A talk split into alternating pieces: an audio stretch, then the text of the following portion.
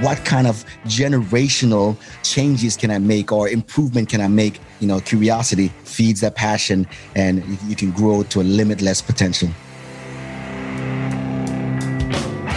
You're listening to the Expertish podcast. Be sure to head over to iTunes or Spotify and tell Jay what you thought about this episode.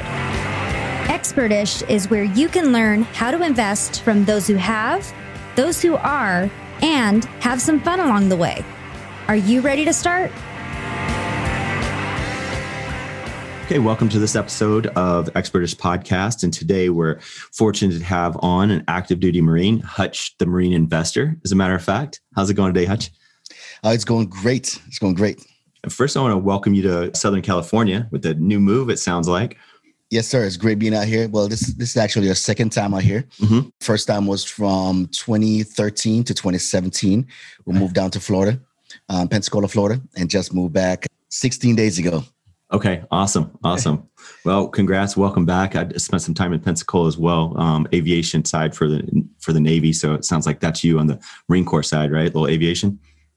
A little bit of aviation, but more so on the maintenance side. So I was there the second time around as a instructor for the maintenance officers. So I had a very close relationship working with the Navy, of course, Navy and Marine Corps, in the schoolhouse in Milton.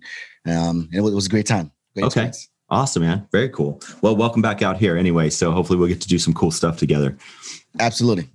Well, how about, if you don't mind starting out, give us a little bit about your background as far as like, you know, what brought you to the military in the first place? And then we'll get into what brought you to investing. Oh, man. So this is a story that, you know, I forgot what happened, but recently something happened that triggered this memory in me, right? You know, a lot of times, you know, we go to psychologists, all the medical profession to figure out why we act certain way or why we have certain beliefs, right? But something happened recently that triggered this memory. I had my late friend, Derek Hawley, he said that, you know, there's two important days as a Marine, right?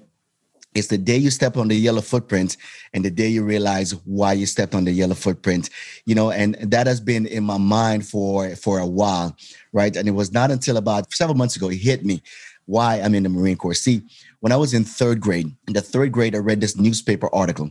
It was a part of this document that we had to read. It was mandatory reading, this newspaper called The Children's Own in Jamaica, right? And I was in third grade. I remember reading the story of a Jamaican gentleman. He was stationed on a ship and he was working on an aircraft.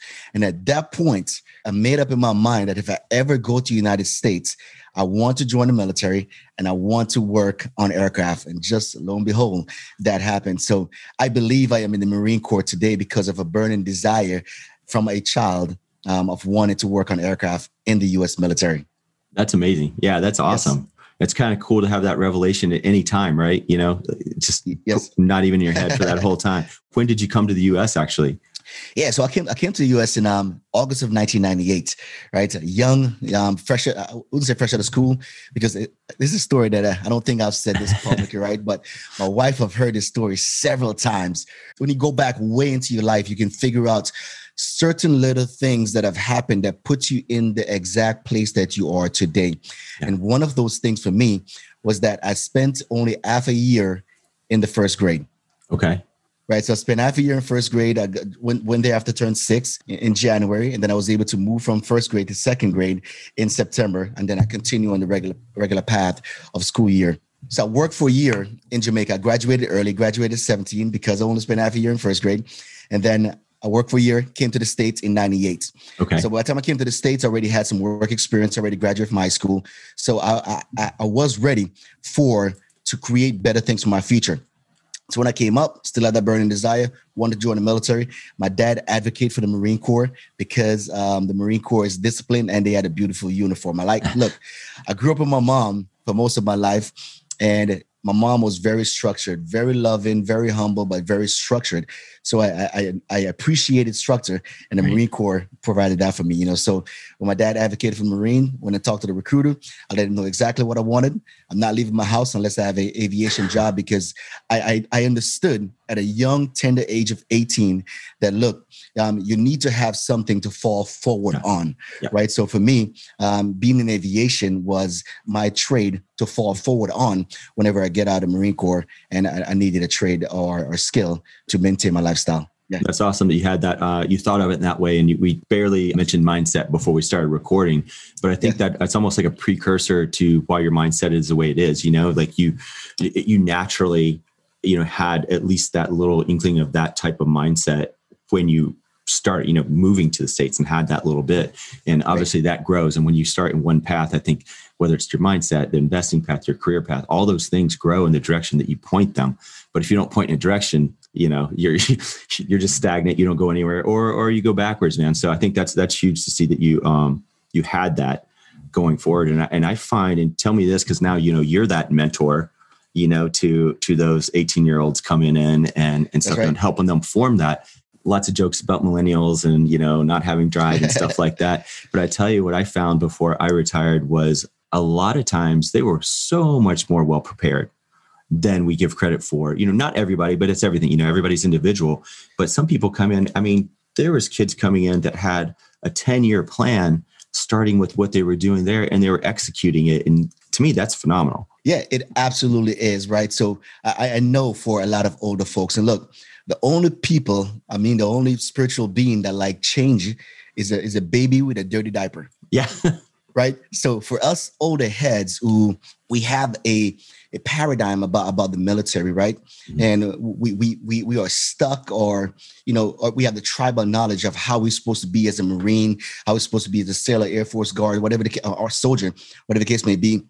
We get stuck in the mindset. And when we see the cultural changes that are happening, we are very reluctant to accept that change. But look, I am one of those guys who leverage the experience, knowledge, and, you know, the especially the technological knowledge of these young millennials coming in the Marine Corps, right? Because they have access to significant more information than I had going through high school. Look, I went to high school in Jamaica and we had a few typewriters in the school. We had no computers, right? I had to walk several miles to go to the bus station. You know, my kids doesn't relate to that, right? The Marines that I'm leading right now can't relate to that, right? But it is the change that we have to accept, mm-hmm. you know, with these millennials, and just know how to leverage the things that they have learned in the times at the time that they were brought into this realm, for lack of better words. No, for sure. And I think that's you made a great point there on that perspective of a lot of people aren't going to know your particular situation and what you had to do to get there. Right. But I think another blessing from that too, and I found that any issues or problems or things that you've had to deal with, or I've had to deal with, it gives you more awareness that other people, that I know more now than ever that I have no freaking clue what anyone has gone through. So, you know what I mean? And you never know where that person is. And it might not be someone that has a outward sign of, you know, where they're coming from or what their perspective is. And I think as a leader or as a mentor in anything, military business or anything, you have to keep that open mind of going, hey, why is this person not capturing this? Or why can't this happen or this happen? There might be something like, you know, yours happen to be a deep root, you know, from 6 and 8 and, you know, up to 18 of knowing these things or where you wanted to go.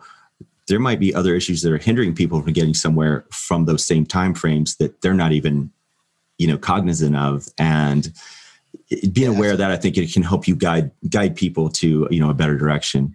Yeah, most definitely. So two situations happens, right? I had this young gentleman, I'll only give his first name, Anthony, right?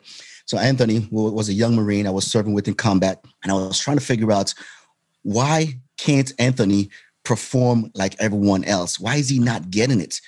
And I was leading Anthony with the same leadership style that I gave everybody else in the work center.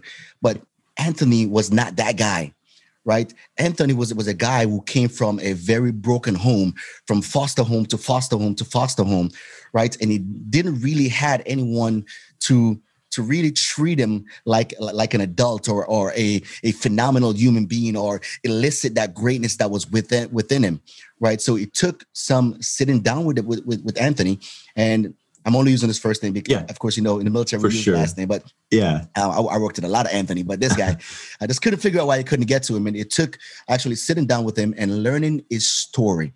What is his story? And also, you know, what is the story that he consistently tell himself, right? See, We will never be able to influence an individual if we do not understand this story, not just their background, but what is that story that they repeatedly tell themselves. And once you figure that out, it gives us a foundation, I believe, as a leader to better serve those Marines, sailors, airmen, Coast Guard, soldier that we are entrusted to lead. Very important, right? Yeah. Then we had another guy, Brad, right? We'll mention the last name. But so Brad was going through some issues. He had some issue adapting in combat. And in the military, our instinct or our training is to send these guys and gals to the professionals, send them to the chaplain, send them to the psych, whatever the case may be, so they can get these professional help, right? And I sent Brad to a couple of different chaplain interviews and conversation. And I finally asked Brad after about a couple of days, Brad, how are you doing? Right? Of course, I addressed him by his rank and last name. How are you doing? He said, you keep sending me to these folks, and I don't believe they're the solution to my problem. I need you in my corner, right? So it makes me understand that, look, in order for you to be able to lead any individual, you really have to know their story. You got to know their state, their story, and then collectively help them to figure out a strategy for them to become the best version of themselves. Right. So yeah, to your point, that's huge. Are all individual. Yes, sir. That's huge. And it's also, I don't know, it has to be acknowledged that in this case, this gentleman recognized what he needed. He went to where you told and stuff, but he was, I guess, self-aware enough to realize what he really needed and be able to verbalize that to you. That's pretty empowering too. And I'm sure empowering to you to go, oh crap, I get it, Right. Yeah, yes, that's huge. Yes, and you never know. The other thing with leadership and anything before we get into the investing thing, but just in general, you never know what you say or what you do, which direction how that's going to impact someone or someone else overhearing or listening or something. And I always feel like for every story or something that someone tells me like, hey, 10 years ago, you mentioned this and it really helped me do X, Y, or Z. And you may not even remember that conversation because it's one of 1,000 conversations in a day. But anytime I hear that, I feel good for like half a second. And then I'm like, man, how many times did I maybe say the wrong thing or not intentionally? And then maybe it impacted someone that I never hear about and it impacted them in a negative way. So, I mean, our words and our actions, man, there's a consequence, right? And consequences to all of them. We have to be aware of that. I think we owe that to each other to absolutely do our best. We're always there's going to be issues with everything, but if we do our best, that's all we can do, but be aware of how you impact people. That's right. Absolutely. Absolutely. It's important. Awareness. Yeah. That's awesome that you were able to even recently pinpoint what brought you to the point you are now in the military career, but what brought you to where you are on the investing side or what got you started in the investing side? Yeah. So growing up, I didn't have much, right? So, but one of the things that I didn't really have, I had a few, but I didn't have a lot of people telling me that things were not possible, right? But on the other side, I didn't have a lot of people telling me what was also possible. Right. So I didn't have a lot of limiting belief. Right. But what I've been able to do ever since high school is build relationship. Mm-hmm. I have a genuine love for people. Right. But not just any whole people. I like people who have a good mindset, right? Or a good character, good spiritual, feel. Like when you're in your presence, you can feel like this is a good person, right? And I believe that throughout high school, throughout life, I've surrounded myself with those kind of individuals, and it just progressed over time to where, I am the version of myself that I am today because of the company that I choose to surround myself with. But for the real estate aspect of who I am, what I do sometimes is my dad was learning those carton sheets, tapes and cassettes, and he was driving around looking for properties, buying distressed properties, so on and so forth. And he copied those tapes. He shared his knowledge with me. He was also a real estate agent up in New York, mm-hmm. and he shared that information with me too. So I saw what my dad was doing. So now I got a taste of a little bit of investment strategy, also and a little bit of learning the real estate game as far as being a realtor and also mm-hmm. Being an investor, right? Actually, right. So he was teaching me that as he was learning, but I was not executing. So in 2001, when I got married, I applied for a loan because I wanted to buy a single family house.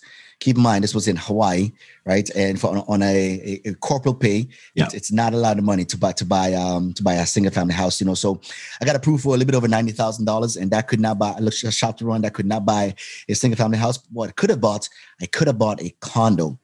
right? But my paradigm was stuck in the single family space, you know, so I did not execute. It was not until 2005 that I actually bought a condo. Bought a condo in May, right before deployment, put a renter in it, went on deployment. And before I got back, we sold a condo. We made significant amount of money. Bought it for $161. We sold it for $235, you know, within a 6 months period. And that was a game changer for us, right? But my paradigm was still in the single family space, right? You know, so I rolled the money over to a single family home and with the hopes of, you know, continue riding the market. And I got PCS ordered to leave Hawaii in 2009. Of course, we know what's going on in 2009, pretty much the bottom of the market, right? Yeah. So it cost me $55,000 to sell that house, you know, but that was a bittersweet situation. Yeah. You know, but, and so that single family stuff and bought some more single family, did some live-in flips. Did some major flips down in Pensacola, Florida. Mm-hmm. And then we transitioned to the multifamily space in 2019. Very cool. Very cool. That's a big growth in a short period of time too. You know, especially when you're, you know, someone listening might start thinking of it like, okay, 2005 to 2019, it's a period of time, but it's also a period of time you're active duty military the whole time. Right. Yeah. So not all that time's at home. So, right. Absolutely. So between 2005 and 2019, I think I went on approximately 6 deployments. Okay. Yeah. Right. So, and this is 6 months plus deployments. Right. It's not to include all the small detachment that we do, WTI, ITX, and all over the place. That add up quickly. They do. That time does add up quickly for sure. Yes, sir. No, that's awesome though. That's huge. And then you, when you did get into the multifamily, you know, I know you're doing your own things now. Like, right, you have a partner and you guys got something going on there. How long did it take you to go from like introduction to, for you, you know, your introduction into multifamily to, you know, going, hey, cool, let's start this, you know, a company and build from there? Yeah, absolutely. So earlier I mentioned that I didn't have a lot of people telling me what was not possible. Right. Right. And, you know, but when I started making real estate as an investment business in 2017, right, the goal was to get to multifamily. Mm-hmm. Right. So we did a flip in Pensacola. It took us 14 months. And then, as you know, in a military operation, we have, you know, whether it's a deployment or a detachment or a combat move, whatever the case may be, we have a after action brief. Yes. We sit down, we talk about what went wrong, what went right. You know, how should we do things better the next time? You know, so when Athena and I, we sat down and we look at our strategy of transition to the multifamily space and look at the project that took us 14 months from purchase to sell. Right. We realized, like, look, if we were doing that operation with a multifamily, we could have flipped 14 units in that apartment complex over that 14 months, maybe even more, you know. So rather than there, because we understood and appreciate the value that multifamily brings to a real estate portfolio, we made a decision and we set a goal for the next 12 months. We will syndicate or co-syndicate a 100 units within the next 12 months. And this was the mid of time 2019. Okay. Right. So by the end of 2019, we co-sponsored 55 units in South Carolina. So we didn't quite make the 100 units. Right. But look at this, man. It was a big, audacious goal for us. Yeah. We had no idea how the hell we was going to purchase 100 units in 12 months. But look, had we set that goal for 10 units, yeah, we probably would have gotten 5. Yeah, right? Exactly. So when you're thinking big, then, you know, it's like shooting for the moon and amongst the stars. Yeah. Something like that. But we shot for 100 units in 12 months and we got 55. You know, so during that time, I also went to a Michael Blanc Deal Maker Live. It's actually going on today, tomorrow, and the following day. I went to a Michael Blanc real estate conference out in Dallas, Texas. Mm-hmm. And before I went to the conference, I had a good conversation with my good friend Tim Kelly with Active Duty to Passive Income. See, Smiley probably familiar with Tim Kelly. Well, we actually his episode was just released last week. I did that with him and another, he's a swimmer in Pensacola, right? Right. Yeah. Yep. You know, same people, same friends. Yes. Small world. Very small. Yes. This is the reason why character is important. Reputation is important, right? So just being all around good person is important, especially in this real estate environment. You know, so before the conference, I had a conversation with Tim Kelly, and Tim Kelly is a big mindset guy. He's a life coach as well. And one of the things he talked about, like Hutch, he asked me, Hutch, Why are you going to this conference? Well, I'm going to this conference because I want to learn more about multifamily. You know, so it's pretty much a broad goal. You know, so Tim Kelly is a guy, he wants you to narrow things down and talk more specific to the things that you are committed to. And he asked me the question, Hutch, why are you going to this conference? I said, well, Tim, you are more experienced, you know, educate me, brother. They were like, yes, when you go to this conference, you need to have some things you're looking for. Are you looking for a partner? You're looking to raise capital. You're looking for deals because you're ready to raise capital, so on and so forth. You know, so I said, look, so Tim, I need to get off this island. I'm on an island right now. Athena and I by ourselves, and we need to get off the island. Yeah. And what I mean by that is, look, we need to expand our network and not being isolated. So going to this conference, and I know I wanted to have a partner who appreciate the market in the Southeast that we want to get into, and also someone who have a good feel, right? Or have a good feel when we have a conversation. Somebody we can disagree deeply with about a situation, and only speak on the situation and still maintain a relationship. And Dr. Jones Heath is the one that actually meet that criteria. We started off as accountability partner, so we got to learn each other. We had an opportunity to drive to the market, Huntsville, Alabama, the market, our favorite markets, and so we had probably over 20 hours of driving back and forth to market, because I would drive 2 hours to his house and then 4 hours up to Huntsville to look at properties. So it's 4 hours there, 4 hours back. You know, over a few months. Yeah, you know, so. Great guy, and that we'll be doing in December of 2020. M&I A Square Capital. We co-sponsored another 167 units in Georgia. There you go. So you hit that goal. But that's a great answer though. So they're made up for that that other 45 of your other goal and threw another 100 on top of it. That's huge. That's right. You know what I mean? That's awesome, and that's a great story. But I think that's a good point too that Tim made with you, is to have those goals. And they might not be the same every time you go to something. It could be a different thing that you need at that point in time, right? Sometimes it might just be, like you said, getting off the island or just getting some motivation, being around people with some different ideas.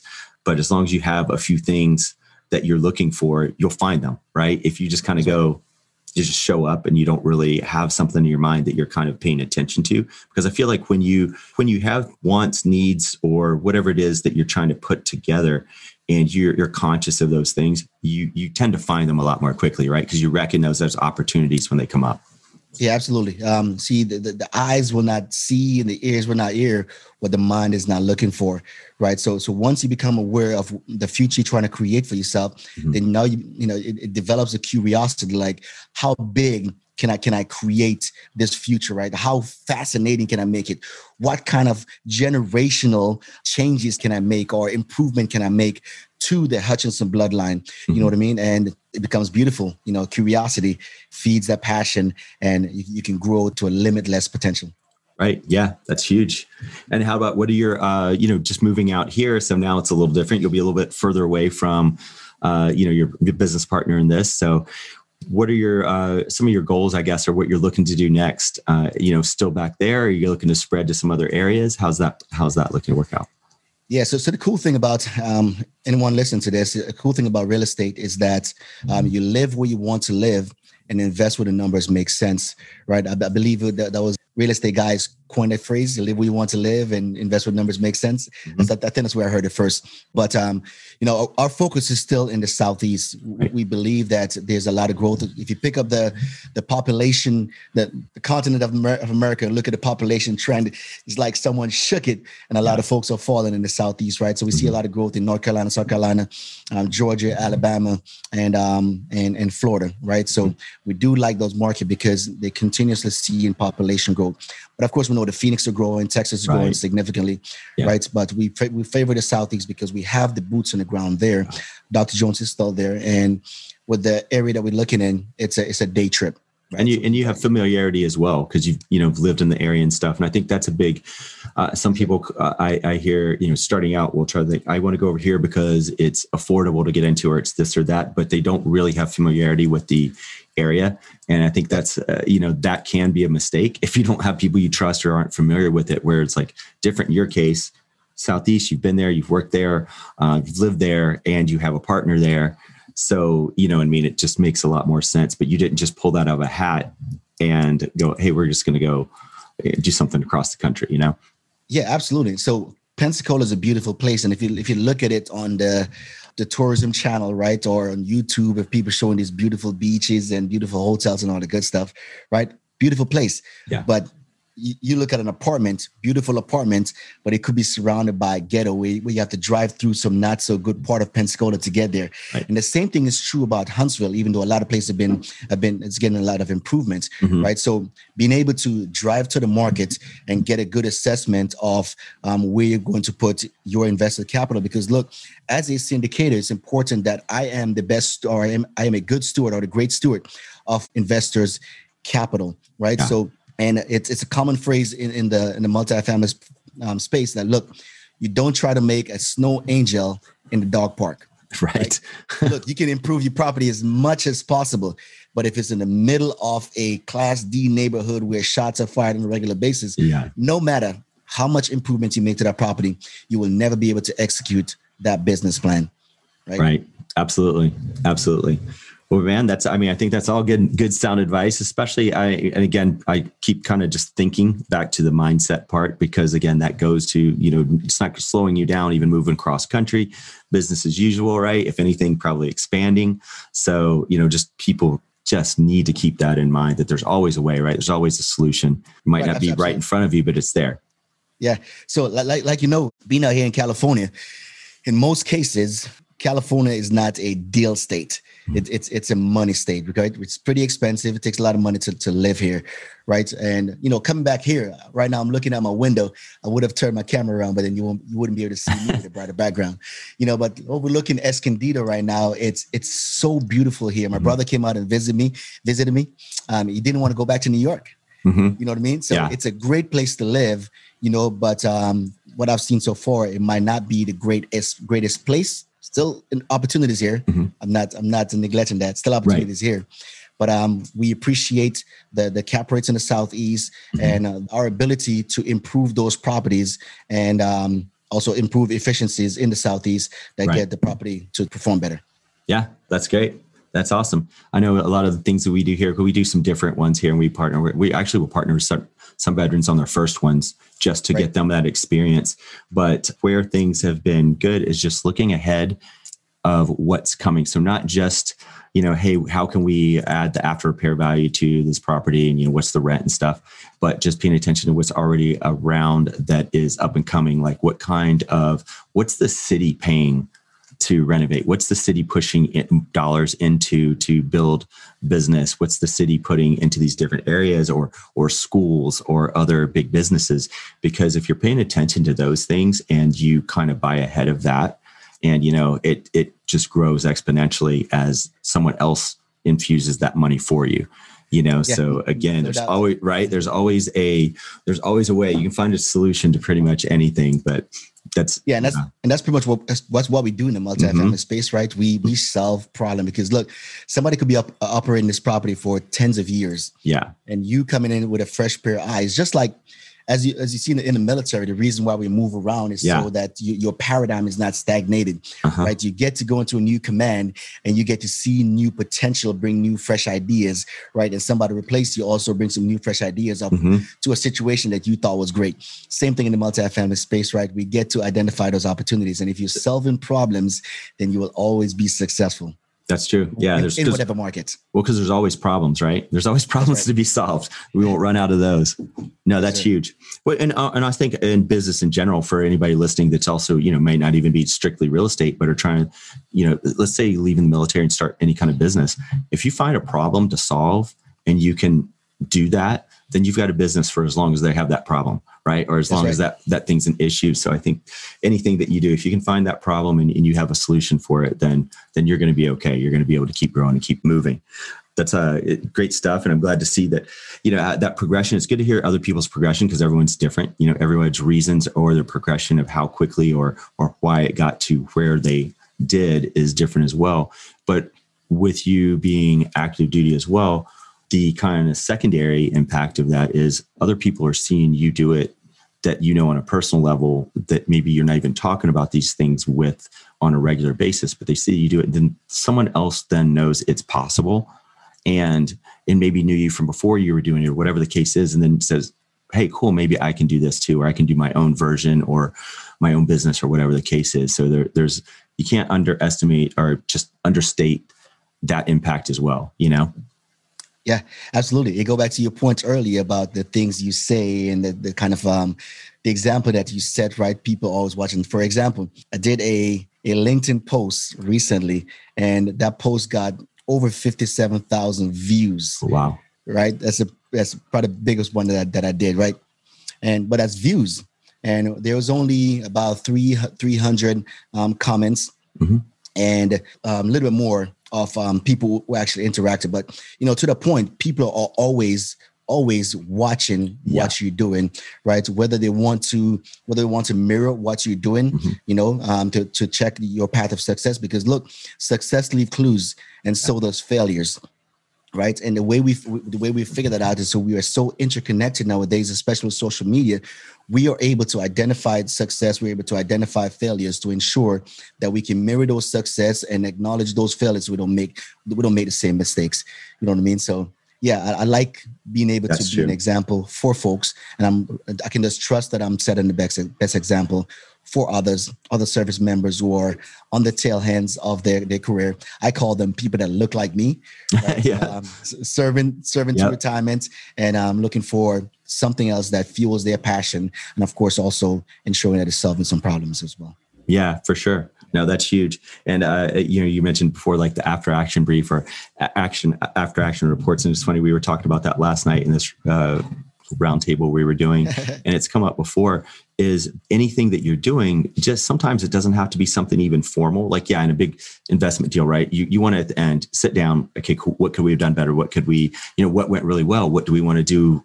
What do we want to make as part of the system that we do every time? And what do we want to get rid of fully? Right.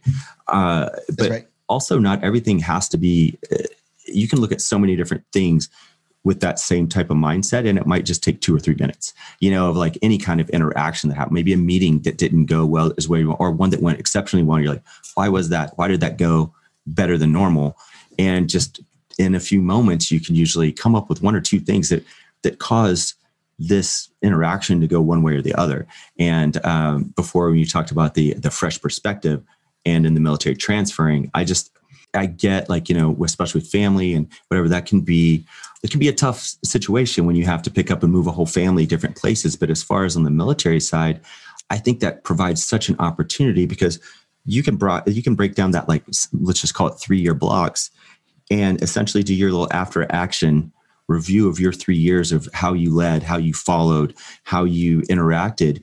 And it doesn't take a lot of time. You can just take a minute to survey, look back and go, you know what, I could have done this part better. I could have been a better, you know, follower in this area. I could have led a little bit better in this area. And really you can go, because you get to recreate whatever you want every 3 years, you know, the Hutch from last year, like the Hutch from a month ago doesn't have to be exactly the Hutch going forward, and he won't be, because you've got new experiences to add, right? That's right. Yeah, absolutely.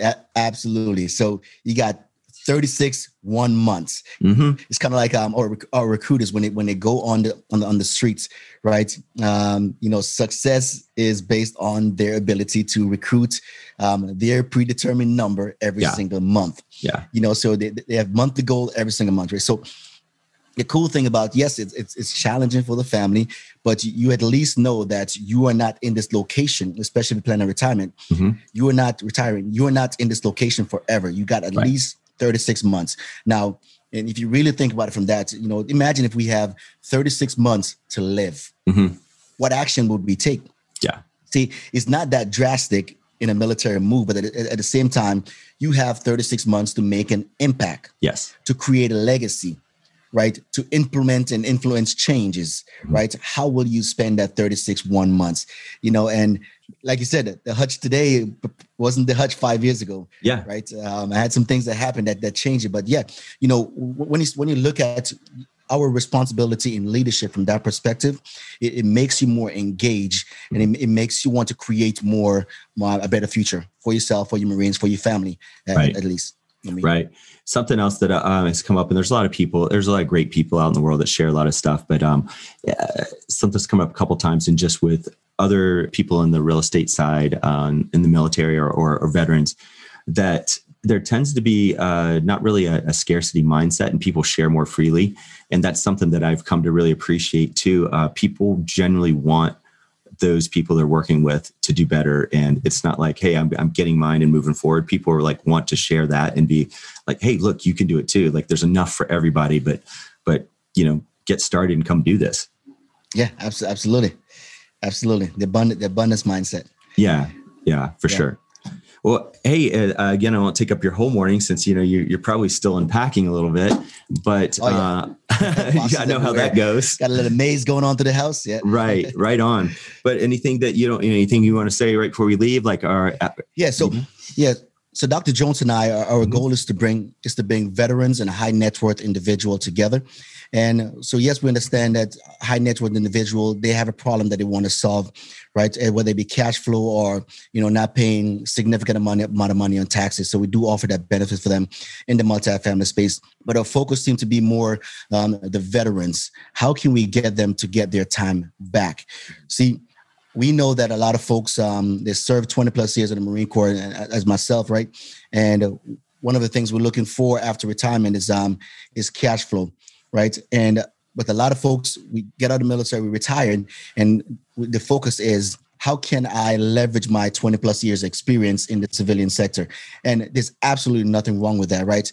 But what Heath and I would like to see is the time commitment to the civilian sector after 20 years of retirement is compressed, so we're open to bring them on board, providing some education and putting them with high net worth individuals to actually get some of their time back. So they don't have to work another 20, 30 plus years in the civilian sector. They can actually enjoy life even before what to consider age of retirement. Right on. So additionally, what we committed to as well is we're donating 10% of all our acquisition fees to nonprofit organizations that benefits our veterans. So that's our way of giving back to the veteran community. Awesome. That's huge, man. That's awesome. Well, hopefully we can get some people connected to you to help do that, so you can help them. But if anybody, wants to be connected with Hutch, I know we found him on LinkedIn and as Hutch, the Marine Investor. And then also you can just go to expertspodcast.com and just mentioned that you want some information for him. I won't throw his cell phone or anything out there now, but we'll definitely get you in contact with him to answer any questions. I'm sure you don't mind, answering questions if we get some in from people or get some contacts. So please don't hesitate to reach out. I also co-host with my partner, Dr. Jones, the Multifamily Real Estate Experiment Podcast. We also have a weekly meetup. It's called the Southeast Multifamily Investor Meetup on Mondays at 7 p.m. Central. And that's every Monday. Our next one is going to be about 1031 exchange. So we bring on some experts that talk to some things that are beneficial to active and passive investors. This education platform for people who are interested in the multifamily space. Perfect. That's huge. Yes, hey, man, I appreciate your time, Hutch. Thanks so much. And I'm looking forward to getting to network with you and do some stuff out here as well. Yeah, I appreciate the opportunity. Okay. Thanks a lot.